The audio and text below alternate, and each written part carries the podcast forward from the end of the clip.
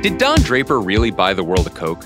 Did Tony Soprano really die, or just order more onion rings?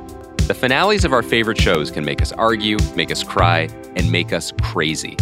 From Spotify and The Ringer, I'm Andy Greenwald, and this is Stick the Landing, a new podcast where we'll be telling the story of modern T V backwards, one fade out at a time. Find Stick the Landing on Wednesdays on the Prestige T V feed, on Spotify, or wherever you get your podcasts. This episode is brought to you by Indeed. We're driven by the search for better. But when it comes to hiring, the best way to search for a candidate isn't to search at all. Don't search, match with Indeed. Use Indeed for scheduling, screening, and messaging so you can connect with candidates faster. And listeners of this show will get a seventy-five dollars sponsored job credit to get your jobs more visibly listed at Indeed.com slash plain. Just go to Indeed.com slash plain right now and support our show by saying you heard about Indeed on this podcast. Terms and conditions apply. Need to hire? You need Indeed. This episode is brought to you by Canva. Better presentations are possible. You just need Canva presentations. With it, you can easily and quickly make stunning slides. All you have to do is start with one of Canva's professionally designed templates or generate slides with A I, then add graphs, charts, and more from the massive media library, and you're done. It's that simple.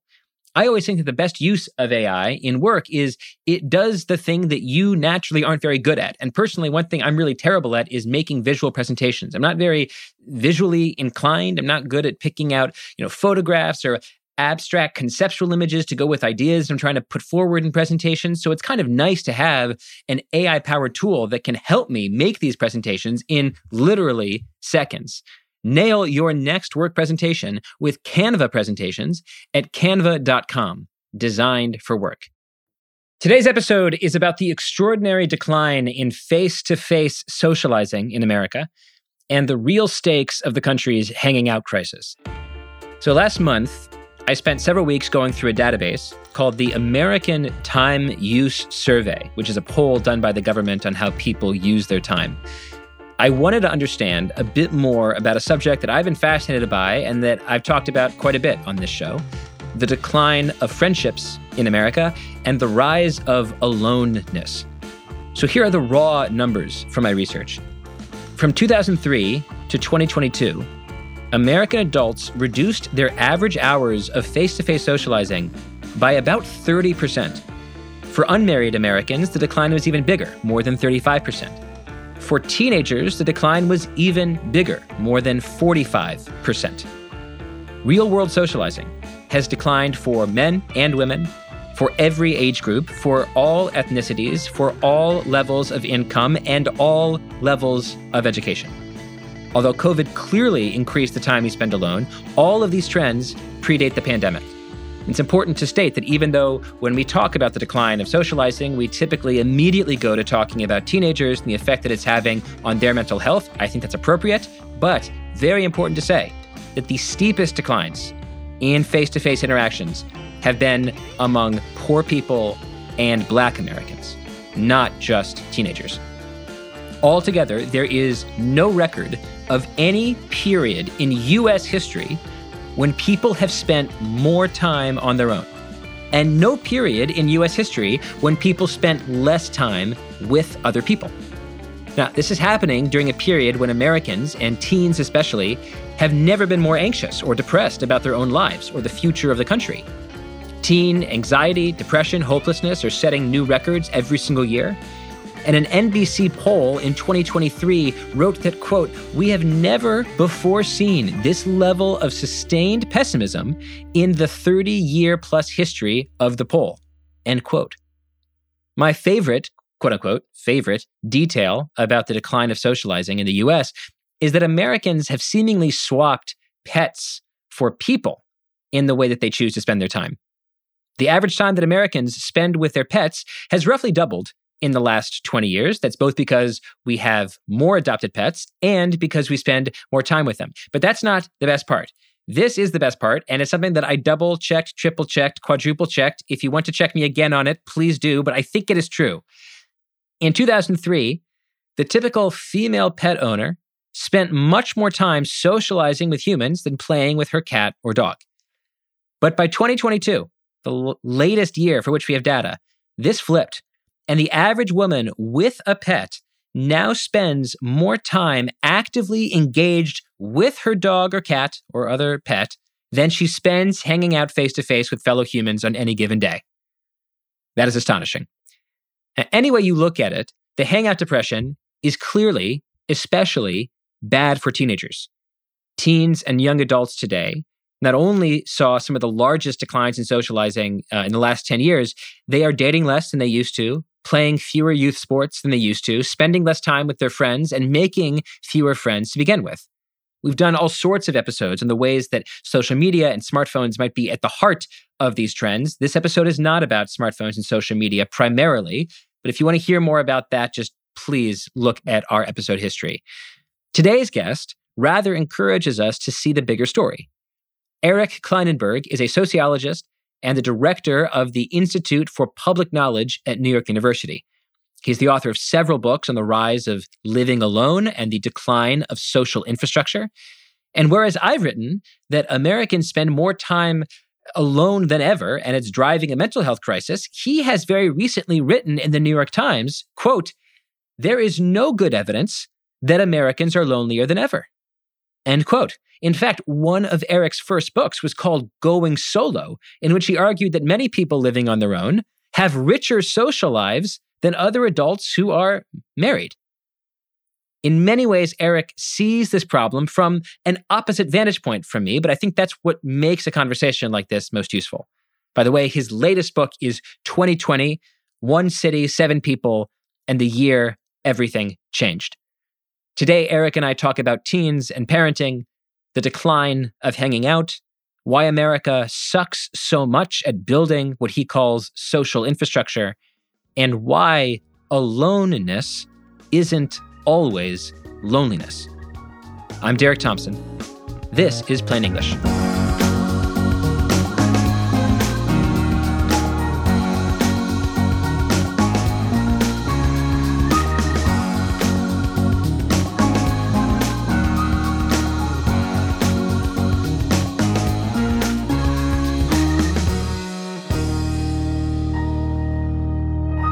Eric Klinenberg, welcome to the show. Great to be back, Derek. In the open, I just went through all of the ways in which Americans are clearly spending less time together face-to-face in the physical world. I want us to start by talking about teenagers, and then I want to broaden the conversation to talk about adults, where I think our analysis of the situation is a little bit different and where I think you see the picture as being a little bit more complicated than I might have originally painted it. But let's start with teens. Face-to-face socializing, according to the American Time Use Survey, has declined fifty percent since two thousand three for teenagers, and we have seen this coinciding rise in sadness, anxiety, and depression. You have a teenage son and a teenage daughter. You're on the front lines here. You also study this as a sociologist. I want to give you a really, really wide platform here. How would you start explaining this phenomenon, why young people are hanging out less in the physical world, and whether you think that has anything to do with the surge in mental health problems we're seeing among this demographic as well? Yeah, well, I, I love starting with teenagers because that's basically how my life goes these days. Every conversation starts at home. I, I do have a seventeen-year-old son and a fifteen-year-old daughter.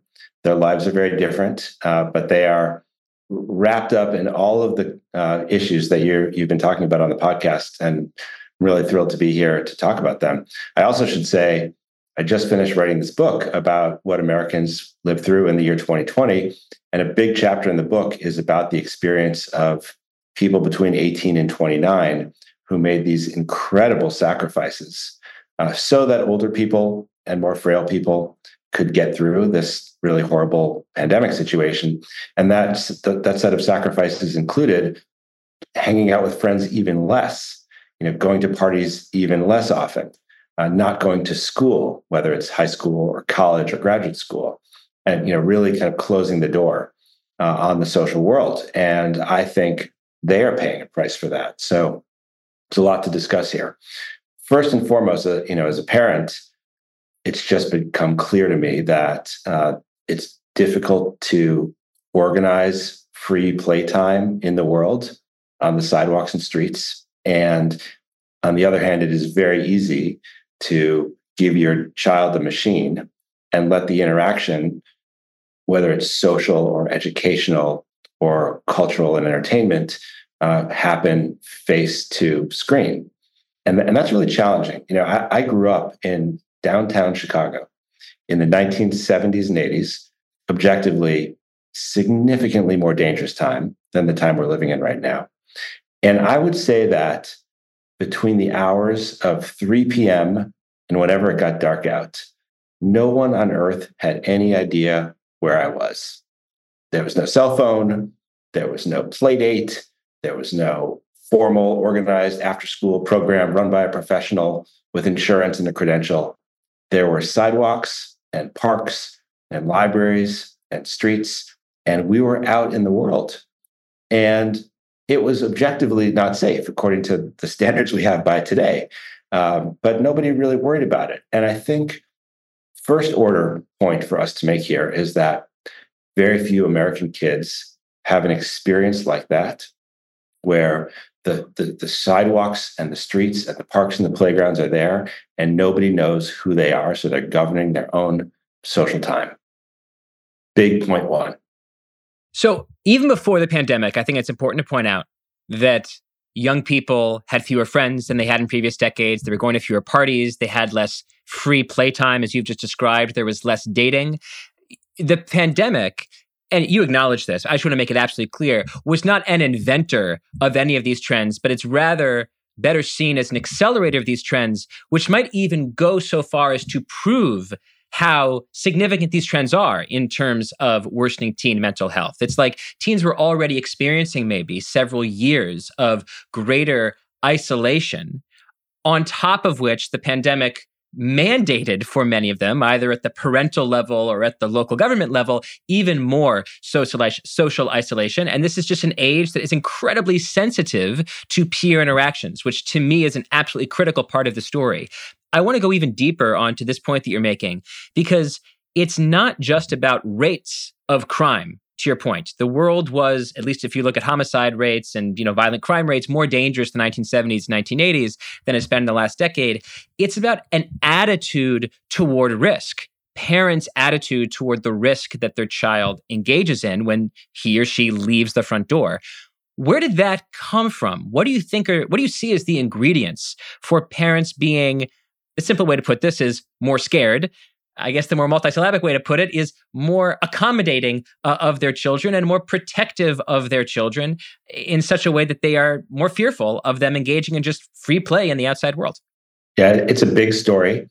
I remember years ago, David Brooks had a cover story in The Atlantic, I think about the organization Kid, and it, it kind of gave an account of the extent to which parents got anxious about the success of their children and had decided to schedule them for all kinds of things, so that, you know, this kind of idea of free open time was, in, in his view then, uh, a, a direct result of, of anxious parents worried that they weren't using their time efficiently enough and that they needed to program their children to perform well in the world. And that, that involved all kinds of formal associations instead of informal associations. So that, that that's one one of the arguments out there, like middle, especially true for middle class and, and professional uh, families, right? Like we're just very worried about our kids doing okay. So think about the rhetoric about selective college admissions, you know, which in fact kind of affect relatively small percentage of American children. Let's be frank about that. It's like ninety-nine percent of the conversation in The Atlantic and The New York Times and The New Yorker, and it's a much smaller percentage of the of the population out there, but but that that is happening. I think also there is this uh, change in the rise of what some sociologists call the culture of fear. You know, we we saw crime levels drop precipitously over the last several decades, but the rhetoric about predators in our midst and the danger to your child and the danger of all kinds of things, not just, you know, the really truly terrifying stuff like homicide, but like is the playground equipment safe enough? You know, what what what what happens in youth? Are our kids playing youth sports in a way that makes it unsafe for them? Uh, are there predators in schools? I'm not saying any of these things are true. Just like if we think about the rhetoric, the environment for middle-class children right now is different. And I think there's this anxiety that parents experience that they pass down to their children. So, you know, one of the things I really enjoyed and kind of appreciated about your writing and thinking about this is you seem to me to be less swept up in the kind of loneliness pandemic, you know, loneliness epidemic uh, uh, issue and and more attuned to the ways in which specifically stress and anxiety and in some cases depression become issues. And I think a lot of professional families in the U S have passed their anxiety of parenting down to their children. Um, and then, and then finally, I would say, you know, there's this thing that Danah Boyd has written about so beautifully that as uh, young people saw their free time diminish, you know, not just um, uh, after school, but even in school, like fewer breaks where kids could just socialize on their own, they came to discover this, you know, this world of the internet that they could control, at least for a time, without their parents intervening in the same way. And so it's not surprising in some way that that the children flocked to those places. But we're definitely not talking about a post-twenty twenty trend here. We're talking about something that's been happening in American culture for a few decades now. You're, you're totally right that twenty twenty is an accelerant, and, and it's an accelerant not just on the being alone and social isolation stuff. I think it's really an accelerant on the stress and anxiety stuff. We are not going to do twenty minutes on the connection between the social media smartphone phenomenon and the rise of teenage sadness. I have already done two, three, four, five, seventeen podcasts on that relationship. Let me yeah. just maybe do it for three minutes.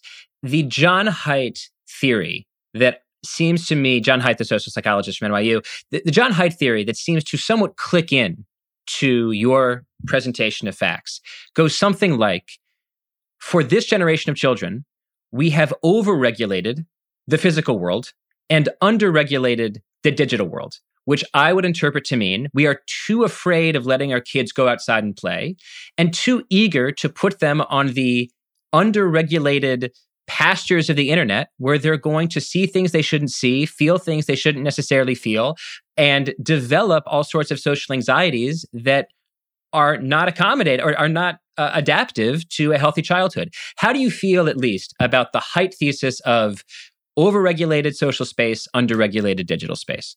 Well, so so with all due respect to my colleague Jon Haidt, I, I, I have to call that the Danah Boyd thesis, just because I think Danah made this point a long time ago and has, you know, actually gained, you know, an enormous uh, audience for that point. So as long as we can call it the Boyd thesis, or maybe the Boyd Haidt thesis, Uh, I'm okay with it because, you know, we should we should credit her for that insight years ago.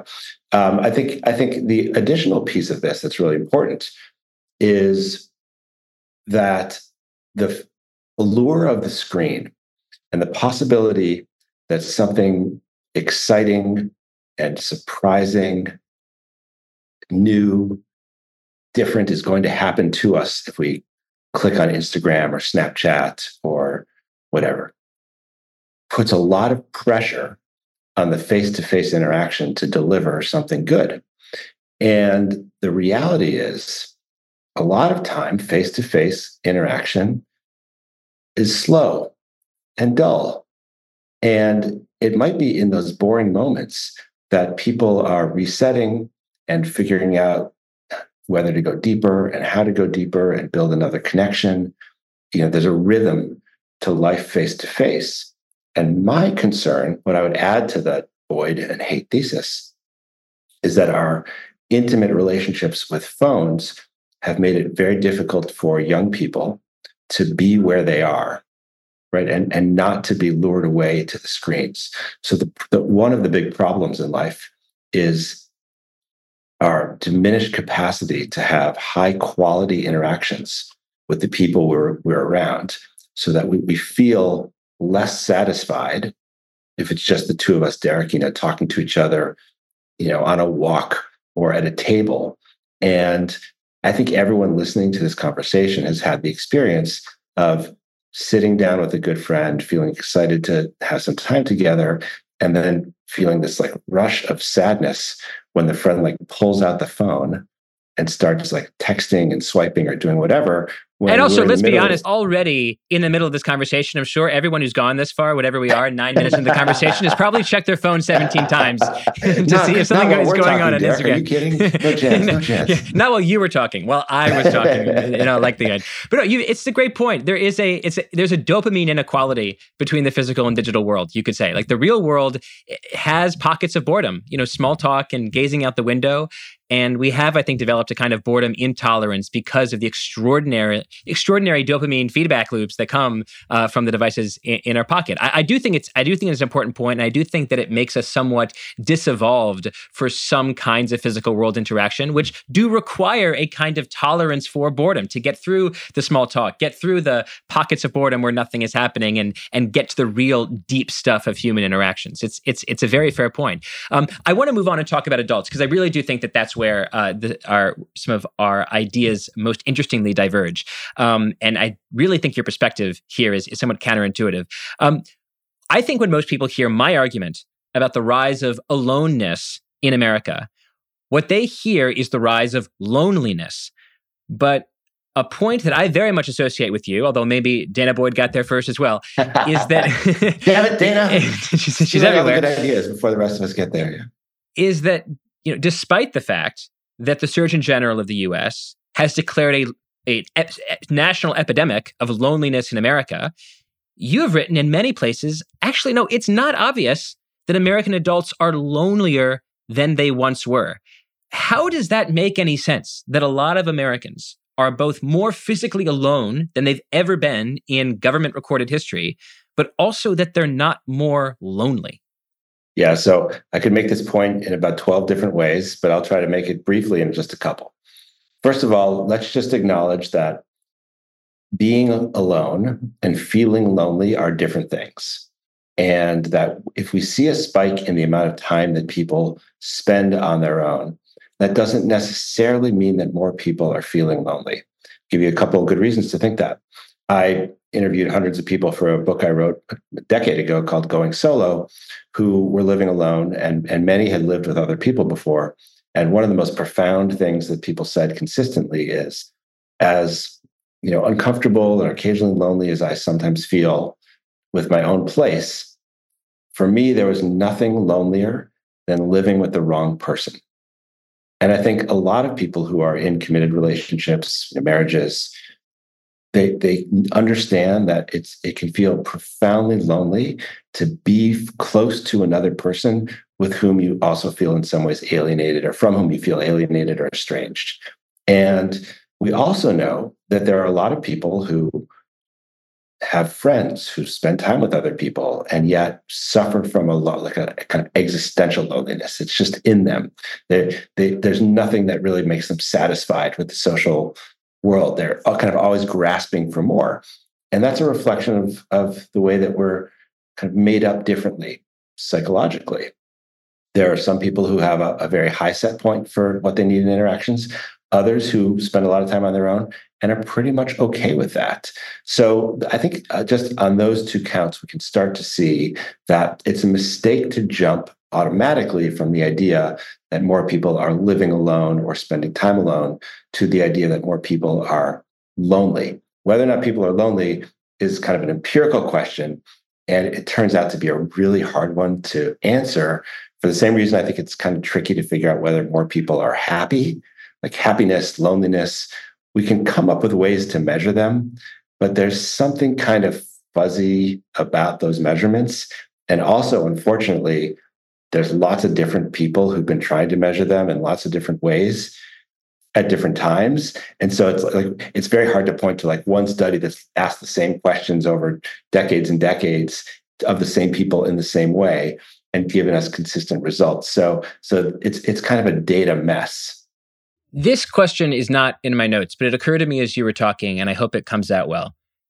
Psychologists, clinical psychologists, have formal names for conditions of anxiety or depression. We talk about generalized, we, I'm not one of them. They talk about generalized anxiety disorder. They talk about, you know, general depressive symptoms, you know, or obsessive compulsive disorder. So we have names, clinical names for uh, disorders or states of suffering from some bad feelings. But it's not clear to me that we have a very good clinical diagnosis for that which we might call loneliness. It, there's no general loneliness disorder. I, it is not in D S M four, D S M five, whatever number D S M we are, we're on right now. And so I do think that this is a difficult sort of methodological question to ask people about the frequency of or the depth of states of loneliness, which doesn't have the kind of diagnosis you can talk about with an expert and thereby get some kind of, you know, word or phrase used at you where someone in authority says, you suffer from capital L loneliness. I wonder how much that has to do with the, the fuzziness of putting our finger on exactly what we're talking about here. So Derek, this is a huge point you're making. I'm, I'm glad it hit you now and they didn't have it in your notes because it's like one of those insights that really helps to advance the conversation. And I want to say one reason why it's so important that we don't have this kind of specific forms of loneliness measured in specific ways is because there are a lot of psychologists who and sociologists who believe that certain kinds of loneliness are actually productive and healthy for us. The, the great and late psychologist, John Cacioppo, who was really the dean of loneliness studies in uh, the American social sciences, uh, used to make the argument that some amount of loneliness that a person experiences uh, can be the, the body cue, the body's cue that you're not getting the level of social connection that you need. And that cue is the thing that pushes you off the couch, you know, off your screen into face-to-face interaction. So it, it's actually a very healthy emotional response to feel some loneliness. If, if you move to a new town and you've left your friends and family behind and you don't have a church or a synagogue or a pickup basketball game, you know, you, you might feel lonely. And that, that loneliness might be your body saying like, hey, you got to go join some, some groups. You got to get involved in things. Um, when we ask people on surveys, have you felt lonely in the last week? If they say yes, it might not be because they're deeply suffering in a way that we need to be worried about. It might be because they're in a social situation that's not satisfying their needs. And as, as you know from the another book I wrote, I, I actually think one of the big problems in America right now is that we've really failed to invest in what I call social infrastructure, gathering places. And we haven't set ourselves up for collective well-being.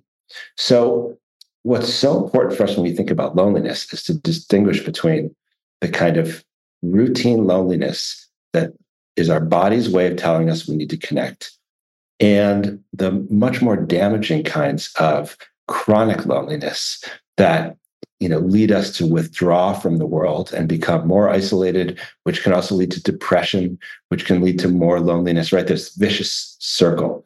And far too often in the conversation about loneliness, we present it all as if every snowflake looks the same. And the reality, it, it just doesn't. And, and I, I think in some ways that might be true for things like happiness as well, that they're, they're just, they're hard to pin down. And we should be very cautious in the way we can treat them as pathologies. One fact to put a bow on what you said, and then I want to talk a little bit more about place and social infrastructure and the way that America might be built to encourage us to spend more time alone. There was a survey by the Cigna group that found that young adults are twice as likely as seniors to say they are lonely. So seventy-nine percent of adults between eighteen and twenty-four said they felt lonely, and that's compared to forty-one percent of seniors sixty-six and older. And that's consistent with earlier research that younger adults these days say they are lonelier than senior citizens. Now, guess who has more social time, more face-to-face social time than any other group, according to the American Time Use Survey? It's Americans under twenty-four. So we have evidence, at least from this Cigna survey, which is trying to tease out this difficult thing of loneliness, and from the federal government, that if you put it together, it suggests that the most social age group is also the group that says it's the loneliness. Um, I think this goes very far toward making your point that what we call loneliness might very much be something to worry about, but it's important to see when it, it both increases concomitant with aloneness and when sometimes we have a situation where young people are both the most social and the most lonely. I, I, it's it's it's a really interesting paradox. Do you want to jump Look, in there okay, before okay, I set I you up just, on place? I just want to say every every parent of a teenager knows that there's a profound loneliness that they often feel when they feel like they're left out of some group activity that they want to be in, so that even if they're spending time with friends five or six days of the week, if there's one thing that happens that they feel like they didn't know about, or maybe they weren't invited to, that triggers enormous stress and a feeling of loneliness. Like, why am I not connected in this way? There are other young people who are, you know, searching for love and romance. Their hormones are raging. They, you know, they they have a physical thing that they're after in the world as well. Are they looking for like they're looking for some kind of soulmate experience? And if they don't have that, they feel lonely. Or, uh, you know, there's lots of drama with uh, teenage girls, especially these days, right? That I think a lot of social media stuff, you know, uh, it accelerates that drama. And so you might have a big burnout fight with your best friend.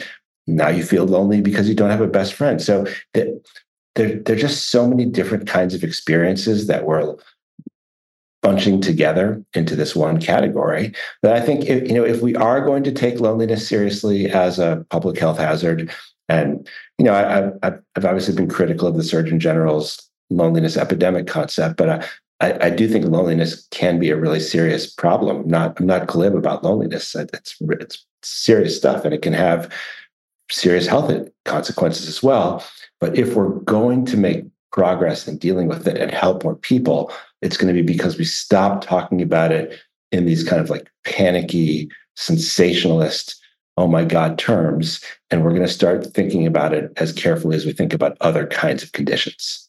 Yeah, I, I think it's a very well taken point. I'm just re- putting uh, sort of a, uh, ending this particular chapter of the conversation about loneliness and aloneness. But I think it's so important for me to remember that, you know, I'll stop using the L word. It, it, you can feel disconnection sitting alone on your couch, you, but someone can feel disconnection in a long-term relationship. They can feel disconnection hanging out with their friends and feeling made fun of. They can feel disconnected from their friends when they're talking to them and think their friends are having fun without them. Disconnection is a, an important social phenomenon to think about, but it's not just the same as not having a person next to you. Let's talk about place, or what sociologists prefer to call social infrastructure, the libraries, the cafes, the parks where people go to be with each other. You have a recent book, Palaces for the People, Uh, and you have the story um, of a, a lethal he- a heat wave in Chicago in nineteen ninety-five. You've written about this several times.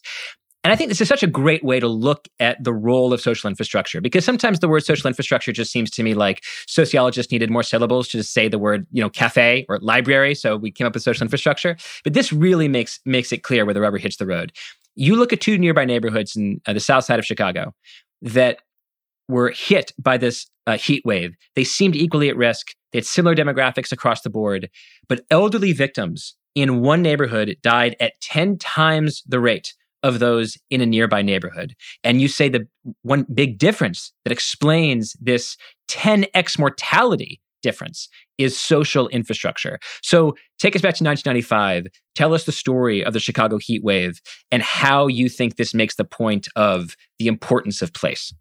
Yeah, well, this is the research that started my career as a social scientist, and it's from this work that I came to develop this concept of social infrastructure, which I now feel somewhat guilty about, given there's all these syllables to say cafe. Um, but but but but to be honest, there wasn't a concept that covered this. So I looked at these neighborhoods across to sh- Chicago because I wanted to understand who lived and who died and why. And you know, as we'll get to when we talk about twenty twenty, this is a thing I think social science is really uniquely equipped to do, like make sense of crises so we can learn something about ourselves. And, you know, when I first looked at the maps of mortality in the Chicago heat wave, it looked like the most uh, predictable story that's ever been told. It was like the segregated, poor Black neighborhoods on the south and west sides of Chicago had the most death. The more affluent neighborhoods had the least death. Okay, you know, like, you want to go kick down some other open doors with me? Uh, so, so not interesting at all. But then I looked a little bit closer and I learned something that no one had really seen, which is that there was incredible variation uh, among different Black neighborhoods in Chicago and different poor neighborhoods. And in many cases, you had neighborhoods that were demographically you know, more or less the same, separated by a street, like neighboring neighborhoods. And the death rates varied tremendously. And I selected a few pairs to examine. The ones you're talking about now, a pair of neighborhoods called uh, Auburn-Gresham and Englewood, both on the south side of Chicago. And, you know, when you spend time in the two neighborhoods, especially if you're spending time there in the nineties, what you would see is a landscape that looked completely different. So in Englewood, the neighborhood had suffered from decades of depopulation. The factories closed down. People moved to other parts of the country. There were some fires after in the Martin Luther King, uh, in the riots after Martin Luther King Junior's uh, de- uh, assassination. Uh, place never really recovered. And as people left, so too did the grocery stores, the community organizations, the, the commercial life got depleted. There were all these abandoned houses. There were empty lots. And the neighborhood had lost a lot of political power. So you would see like broken sidewalks. It's like wasn't in good shape. And what that meant if you lived in, in, in Englewood is that you had fewer resources that were drawing you out of your home and into public life. You know, it wasn't necessarily that you didn't know anybody. It wasn't even that you felt scared on the streets. It was like there wasn't much in the neighborhood that would make you want to go walk to the shop. And like, there's no coffee shop on the corner. There aren't like beautiful little pocket parks where you could hang out with friends. There's no like, library that's open where you could hang out. Um, and as a consequence, people were much more likely to spend their time either outside of the neighborhood or at home alone. And unfortunately, during the heat wave, what that meant was people were home and alone. And because there's there's not like a scene where everybody knows, you know, Derek is sitting on the bench at three o'clock every afternoon. Why isn't Derek there? Uh, nobody came and knocked on the door. So the death rates were, you know, astronomical in Englewood. Across the street in Auburn-Gresham, very different story. Uh, the, didn't have big depopulation. They were able to maintain residential density. They did have a much more robust commercial street life. Big Catholic church that had a lot of programs around there. The streets and sidewalks were intact. And as a consequence, just the routines of everyday social life meant that people hung out together in public gathering places. And there, if Eric is sitting on the bench at three p.m. every day and Eric is not there at three, the neighbors are like, huh, it's really hot. Eric's always there. I wonder what's going on. And they knock on Eric's door. Now, it's not a cultural thing in the sense that I don't think the reason that people in Auburn-Gresham survived is because the people of Auburn-Gresham care more about their neighbors than the people in Englewood. It's that the social infrastructure of the two neighborhoods supported really different kinds of everyday social life and the consequences of the different social lives that Englewood was very dangerous and isolating. Auburn-Gresham was far more cohesive and integrating. And, and, the, and the reason I really know this is the case, and this when I learned this, Derek, it floored me, it wasn't just that uh, Auburn-Gresham had a ten times higher survival rate in this heat wave that lasted for a week in nineteen ninety-five. The life expectancy in Auburn-Gresham is five years longer than in Englewood.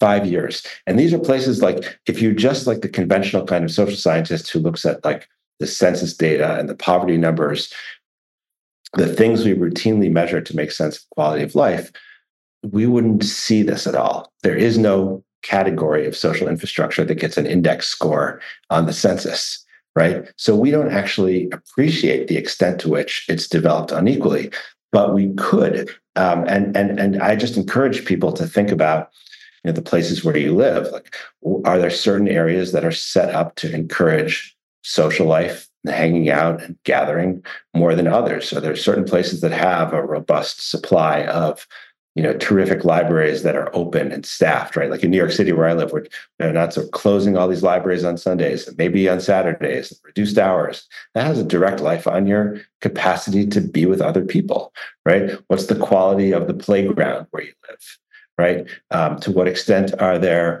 gathering places for, for older adults. Like, we should really be thinking about how the places where we live are set up to encourage or discourage hanging out.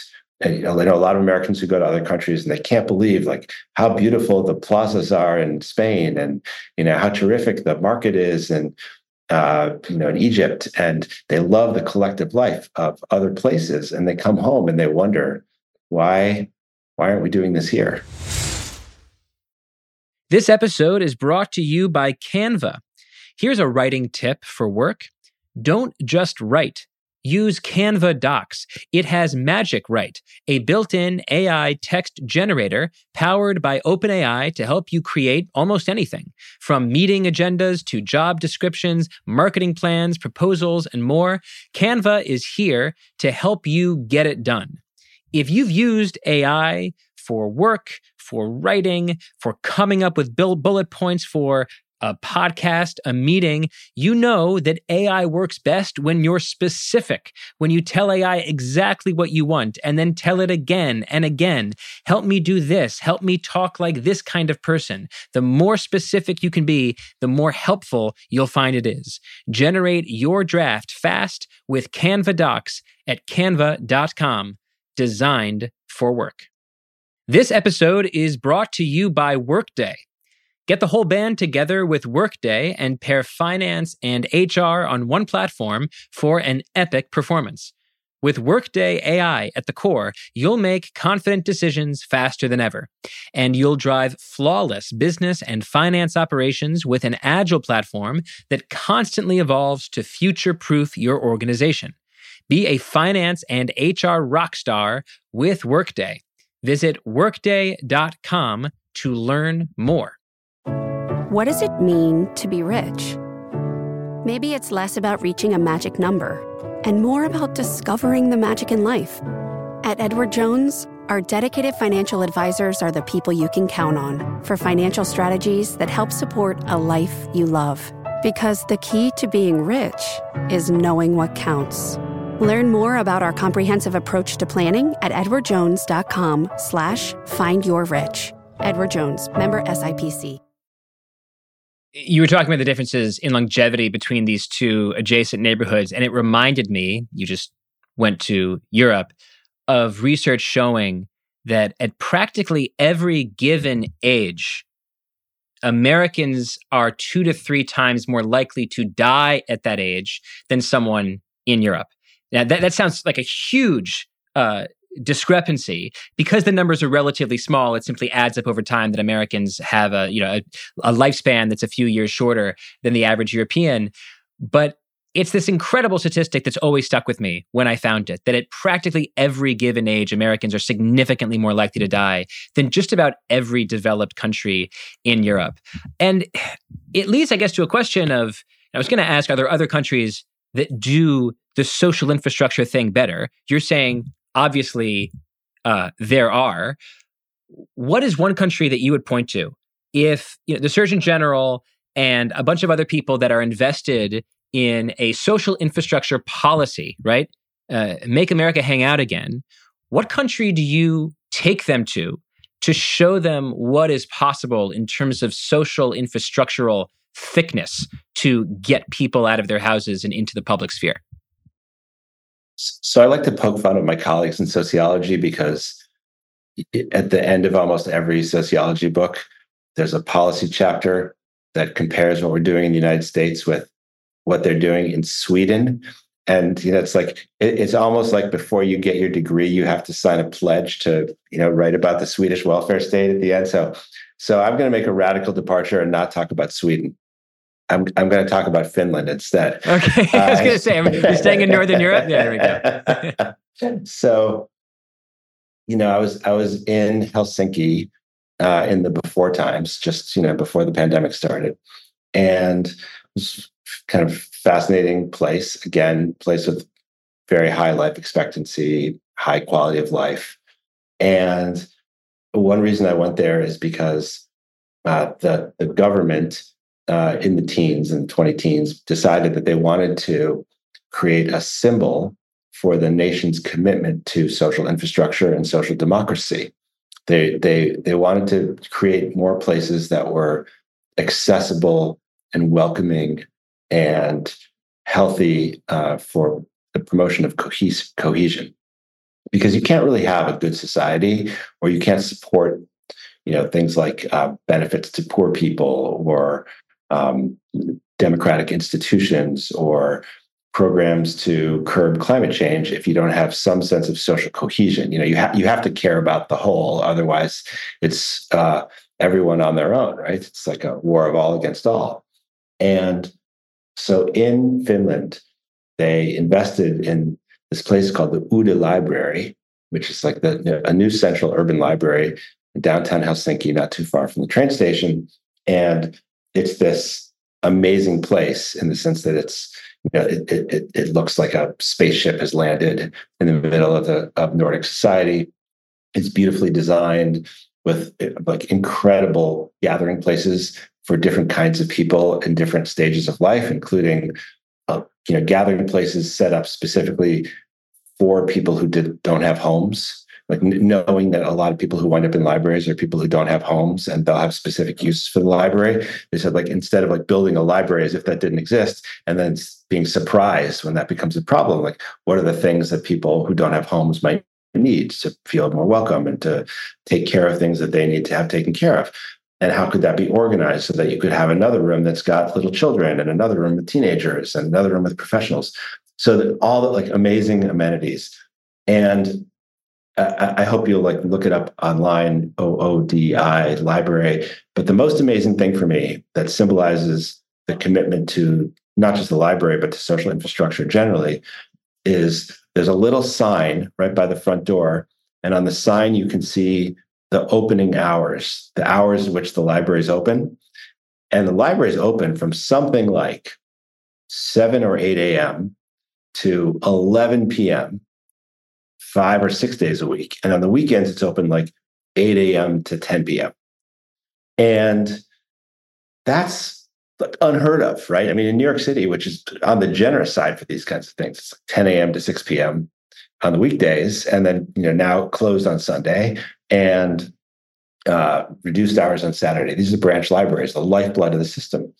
And what Finland is basically saying is, no matter how beautiful something is, it doesn't matter if the doors are closed. And so we're going to make a commitment to building beautiful things, parks, playgrounds, biking paths, walking paths, ec- outdoor exercise facilities for older people and for younger people, fields, libraries. And we're also going to do everything we possibly can to make them accessible so that you feel welcome here, so that, so that you feel like you're uh, being dignified when you walk in. And that's extraordinary. I just looked it up. The hours are eight a.m. to nine p.m. on weekdays, uh, ten a.m. to eight p.m. on weekends. Just want to make sure that uh, we don't have Finnish listeners that are trying to get into uh, the uh, the library at ten thirty p.m. yeah, on, a, on a Tuesday and being shut down. Uh, so help me out here. If I if I decide that as an Atlantic writer, I really want to get on the Klinenberg beat, like this is what I want to write about for the next year, and I want to work on a big piece on why America has thinner social infrastructure than so many European countries of similar and even less G D P per capita. And I say, okay, well, maybe it's geography. Like America does have a lot of livable space. We spread out. People want to spread out. We have a culture of spreading out. Maybe it's geography. I say, no, maybe it's culture. We have a notable culture of individualism. Maybe this is really a, a cultural difference rather than a geographical deterministic difference. I'd say, no, maybe it's politics, right? Maybe it's conservatives not being invested in public infrastructure. It could be liberals being unable to build new projects because of a culture of over-permitting. Or maybe it's economic. Maybe it's just higher inequality in America cashes out as rich people uh, refusing to build around themselves and poor people not having enough tax, local tax dollars to build the kind of palaces for the people that you think are really critical for building social and structural cohesion. Where do you, where would you begin with an explanation here? Obviously, it's multi-causal. Where would you begin with an explanation? Well, I, I think that our history points towards the big shift as being one around social policy. And, and probably I'd add race to this and the, the power of racism in shaping American social policy, uh, because one could argue that for a big chunk of the twentieth century, the United States became a leader in the production of social infrastructure. So, for instance, like if starting with the New Deal and moving forward for several decades, like we built libraries, right? We we built branch libraries. And I should be clear, the branch library system in the United States is the envy of the world. I mean, it's it's very you're very hard pressed to find another society that built libraries in every neighborhood of every city and kept them open uh, as long as we did in the U S, right? We made a big investment in parks and public works, right? We and part of the New Deal that's uh, not discussed much is like the support of cultural institutions, theaters, right? Uh, mu- music venues, uh, playgrounds, all kinds of gathering places. Our, our national parks are the envy of the world. So, so if it's like a deeply embedded cultural thing, and if it's just geography, we wouldn't really be able to explain how, in fact, we we did once build all this stuff in the United States. But our policies really shifted starting in the nineteen seventies and accelerating into the eighties, where I think we we pulled back from public goods and public resources. And we said, uh, you know, if, if you want to have these good things, the market is going to deliver it, it to you. And so we have in the U S a proliferation of gathering places in, you know, in certain places. And I couldn't help but notice, you know, in, in your big article about the decline in Americans hanging out, that one of the demographic groups that's experienced the, the largest decrease in hanging out is, you know, Black Americans. And, if, you know, of course, I realized like right away is, oh, well, uh, America has developed a social policy of, you know, mal- malign neglect, uh, you know, towards Black communities. And the country has, you know, really forced horrible uh, social infrastructure compared to what other communities have uh, into these areas. And so it's no surprise at all to me uh, that we see these diminished levels of, of hanging out.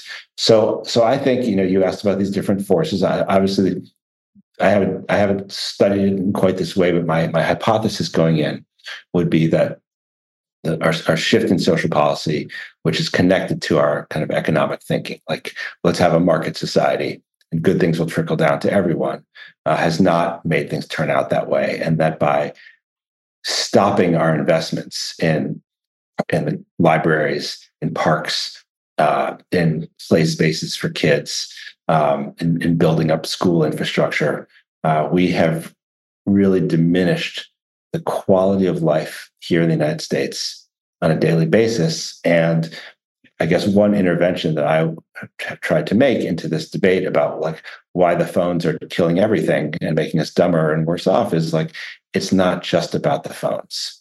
You know, there's, there's something more to the story. It's about the kind of America that we built. And, you know, again, this is, this is a thing that I really was able to observe in an acute way when I started looking at the, the, the year twenty twenty and, and what went wrong in America during this pandemic, uh, where, you know, we, we really did fare much worse than most of the peer nations that we like to compare ourselves to. Let's close on twenty twenty, your book and the year, because in so many ways, this year just seems to epitomize the Faulkner quote about how the past is never dead, it's not even past. I, I mean, obviously we are reliving twenty twenty in a very literal way in electoral politics. We're getting another, in all likelihood, Biden-Trump rematch. We're not going to go into that one. Another is that, you know, I feel like in this conversation, there's really two themes that we're talking about, and sometimes they come together and sometimes they pull apart. One is the theme of the decline of face-to-face interactions, the decline, the which is the increase in in uh, physical world isolation between people, and another is disconnection. And I would say that both of those trends went through a particle accelerator in the year twenty twenty. Not only did so many people, especially teenagers, spend much less time around their peers in this year, especially when there were local lockdowns, but also this is a year where our trust in institutions saw a depression within a recession. Our trust in institutions has been declining for decades, and something fell off a cliff in twenty twenty. Um, I think I'm using borrowing your language here, which is that the loss of trust in institutions in twenty twenty uh, went from uh, relatively commonplace to totally endemic. Maybe just talk a little bit about the degree to which you think twenty twenty has played a critical role in increasing the kind of disconnection that we care about here. Yeah, I, I, I think it has been a much greater force in American public life than we have acknowledged. And the reason I wrote this book is because I, I think it deserves our critical attention. And, you know, we we ignore it at our peril. Um, it's like the argument I've been making is like we're we're suffering from not just long COVID as a medical problem, but as a as a kind of social disease, and and we're going to continue if we don't acknowledge, you know, what it did to us. So the first thing to note is just the absolutely chaotic leadership in this country during this horrible period, twenty twenty, meant that Americans were scrambling to figure out what was reliable information, who they could trust, what they should do, what they would get in terms of social supports. You know, I did interviews with people living alone in the first stage of the pandemic, you know, April, May twenty twenty, when it wasn't clear what kind of stimulus money would be there, what kind of health response we would get. And it was so striking because, you know, back to, to the loneliness thing, people, even people living alone in New York, which was really, you know, relatively locked down compared to other places, said, it's not that I feel like ordinary loneliness. Like I'm talking to my friends and family more than I ever have. And also like, we're all going through this thing together. Like we've never been so much in sync. You know, there's like one conversation that we're all having. But but the, what they described sounded to me like what I've come to call structural loneliness. So they were structurally lonely. They, they felt they felt on their own. Like how how would they make ends meet? Um, would they have a job when they got back? What would happen to their savings? Like where should they go if they needed healthcare? Um, how, like how could they connect with the community and local support? The, the, the, there was there was very little reliable information. And in, in New York, what was striking is like there was a message from the president, and there was a message from the governor, and there was a message from the mayor, and there were like three really different messages about what was going on. So it was disorienting. And for young people, the, you know, the sense was, uh, you know, everyone is asking us to make these sacrifices, which, you know, for the most part, you know, they, they made, especially during the early stages. Um, but it wasn't clear that anyone really appreciated that those were sacrifices. Um, you know, like, they weren't thanked for withdrawing from school and not going to parties. Uh, no one registered that, that they were experiencing an even deeper spike in anxiety or higher spike in anxiety than they were before. And the feeling again is like the kind of the grownups in the room, not only did they not have a plan for how to get us through this, but they're not even noticing what we're doing. What, what a good reason to feel, you know, skeptical or distrustful. And then I think that the chief of all of these experiences is the fact that when twenty twenty hit, we did this amazing thing. Like we said, there's certain people who are so important to our economy and society, we're going to call them essential workers. And w- one would imagine a good society saying, like, this is honorific, and you go and you'll you'll put yourself on the line, and we'll do everything to get P P E for you, and we'll guarantee you the best health care, and maybe we'll give you a bonus afterwards, and you know you will be a esteemed member of the American family, like will treat you like a military veteran from now on.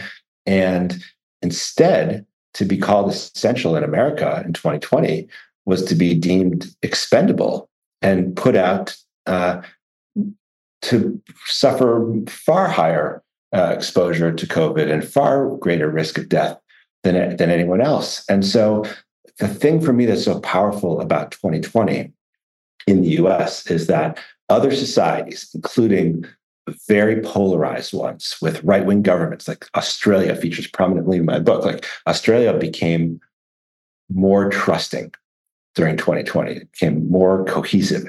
They had they had protests, they had fights about lockdowns in Victoria.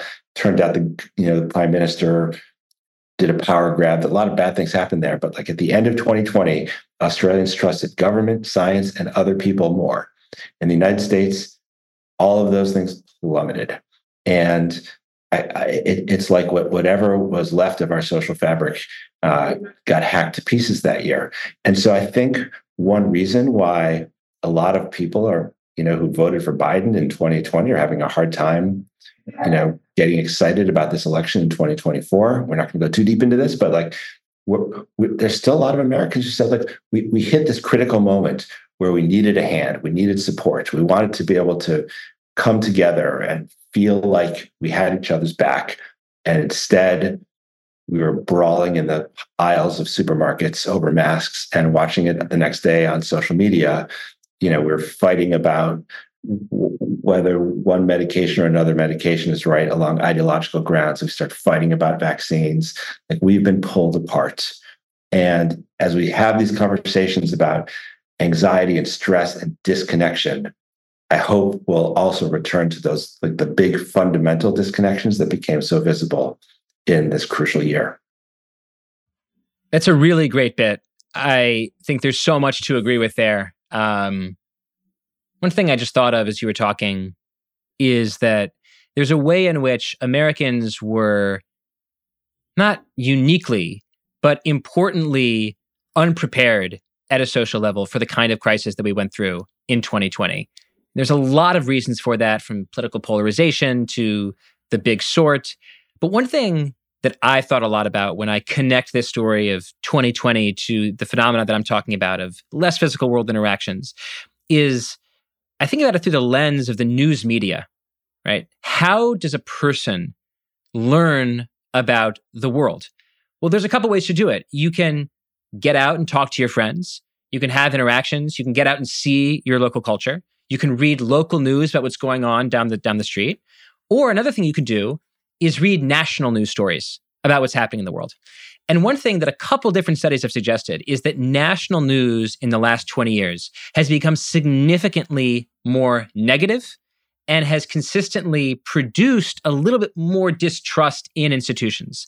And a part of this just comes from the fact that there's a scramble for people's attention in national media, and a great way to get someone's attention is to catastrophize the world.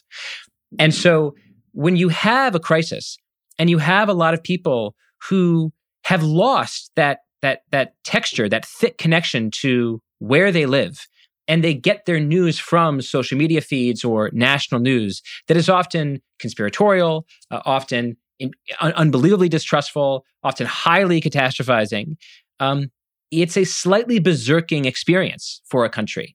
And I do, so I do think that we, the media, also played an often negative role here in terms of uh, failing to help people work together, and also failing to make it clear to people what some of the big truths were about the pandemic. I mean, one of the stories that I worked on that I'm probably still most proud of is maybe six, seven months into the pandemic, still all of these reports of restaurants uh, scrubbing down their tables um, and the New York subway blasting the, the poles with antimicrobial spray, when all of these researchers were saying, this thing moves through the air. It's not fomites, it's not contact, it's it's people talking to each other and little microbial, tiny little little spittle droplets floating into people's noses and mouths. And I wrote about what I called hygiene theater, where we have a totally distorted sense of how this disease actually works.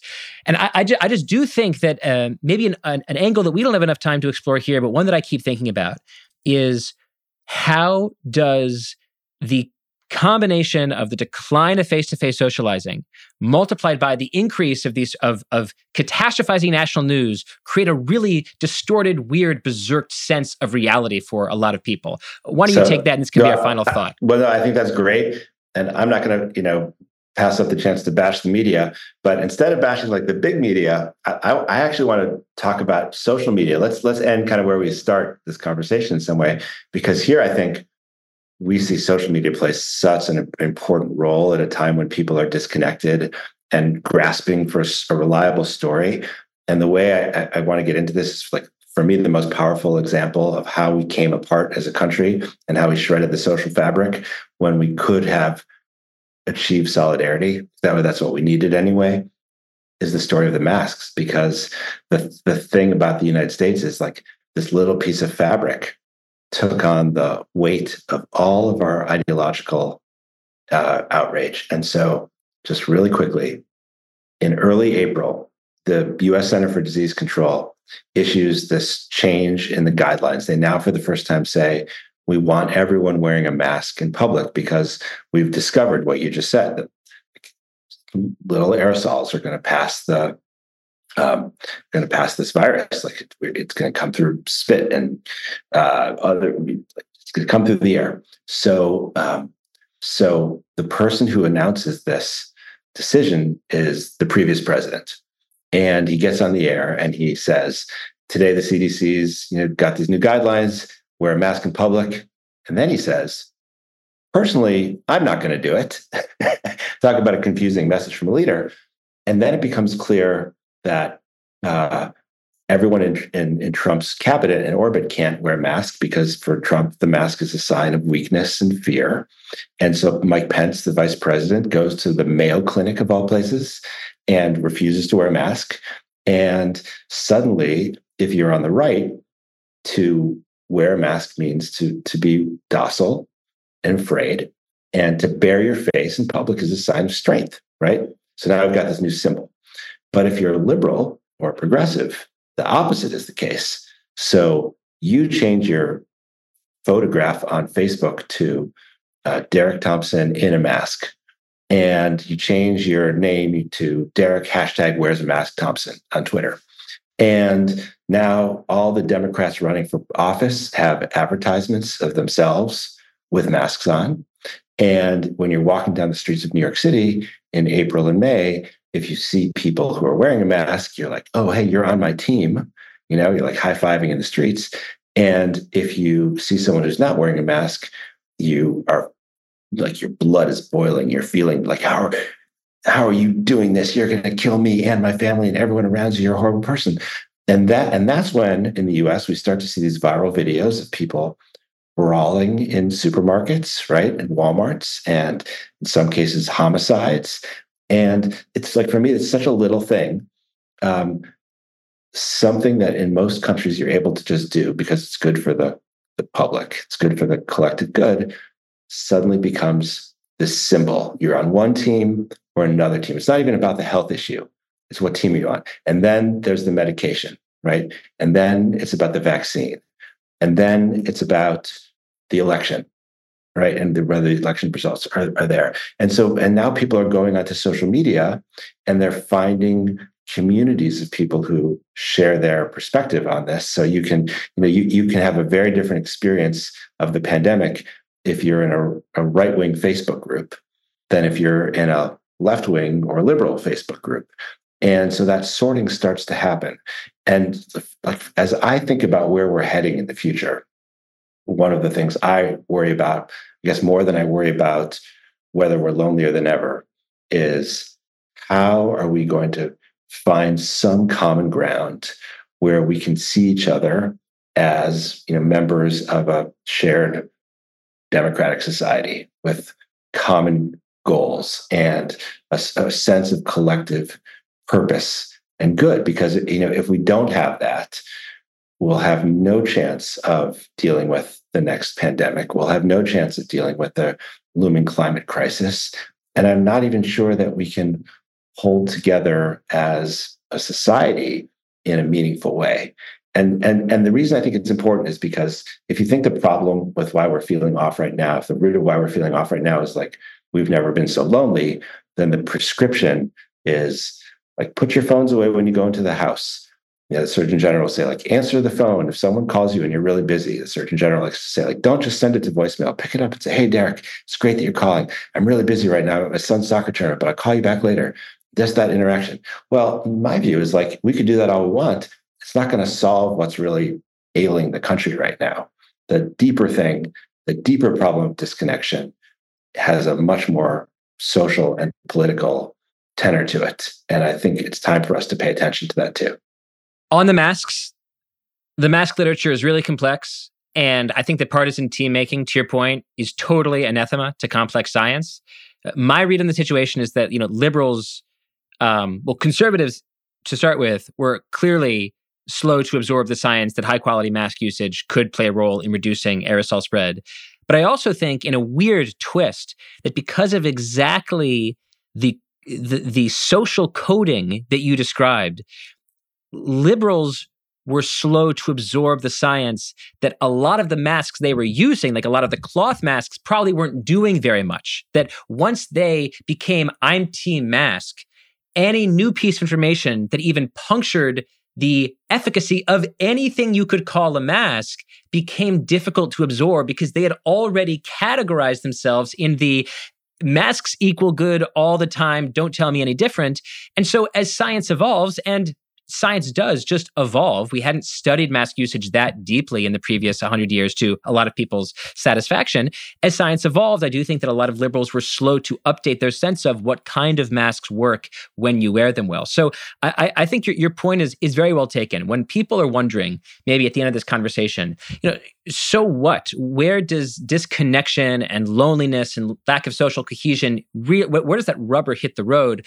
Well, here it is where it hits the road. We had a pandemic, and I think that our lack of social trust made it really difficult for scientists to talk to people and for people to talk to each other. So when life was on the line, we couldn't get our shit together. And that really sucks. That's my conclusion. Eric Klinenberg, thank you so much for this. This is really, really educational. I appreciate it, man. Been a pleasure to speak with you, and uh, wish, wish you well. Thank you for listening. Plain English is produced by Devin Baroldi. We've got new episodes every Tuesday and Friday. If you like what you're hearing, give us five stars and a nice review on Apple Podcasts or Spotify or wherever you get your podcasts. For feedback and episode suggestions, email us at plainenglish at spotify dot com.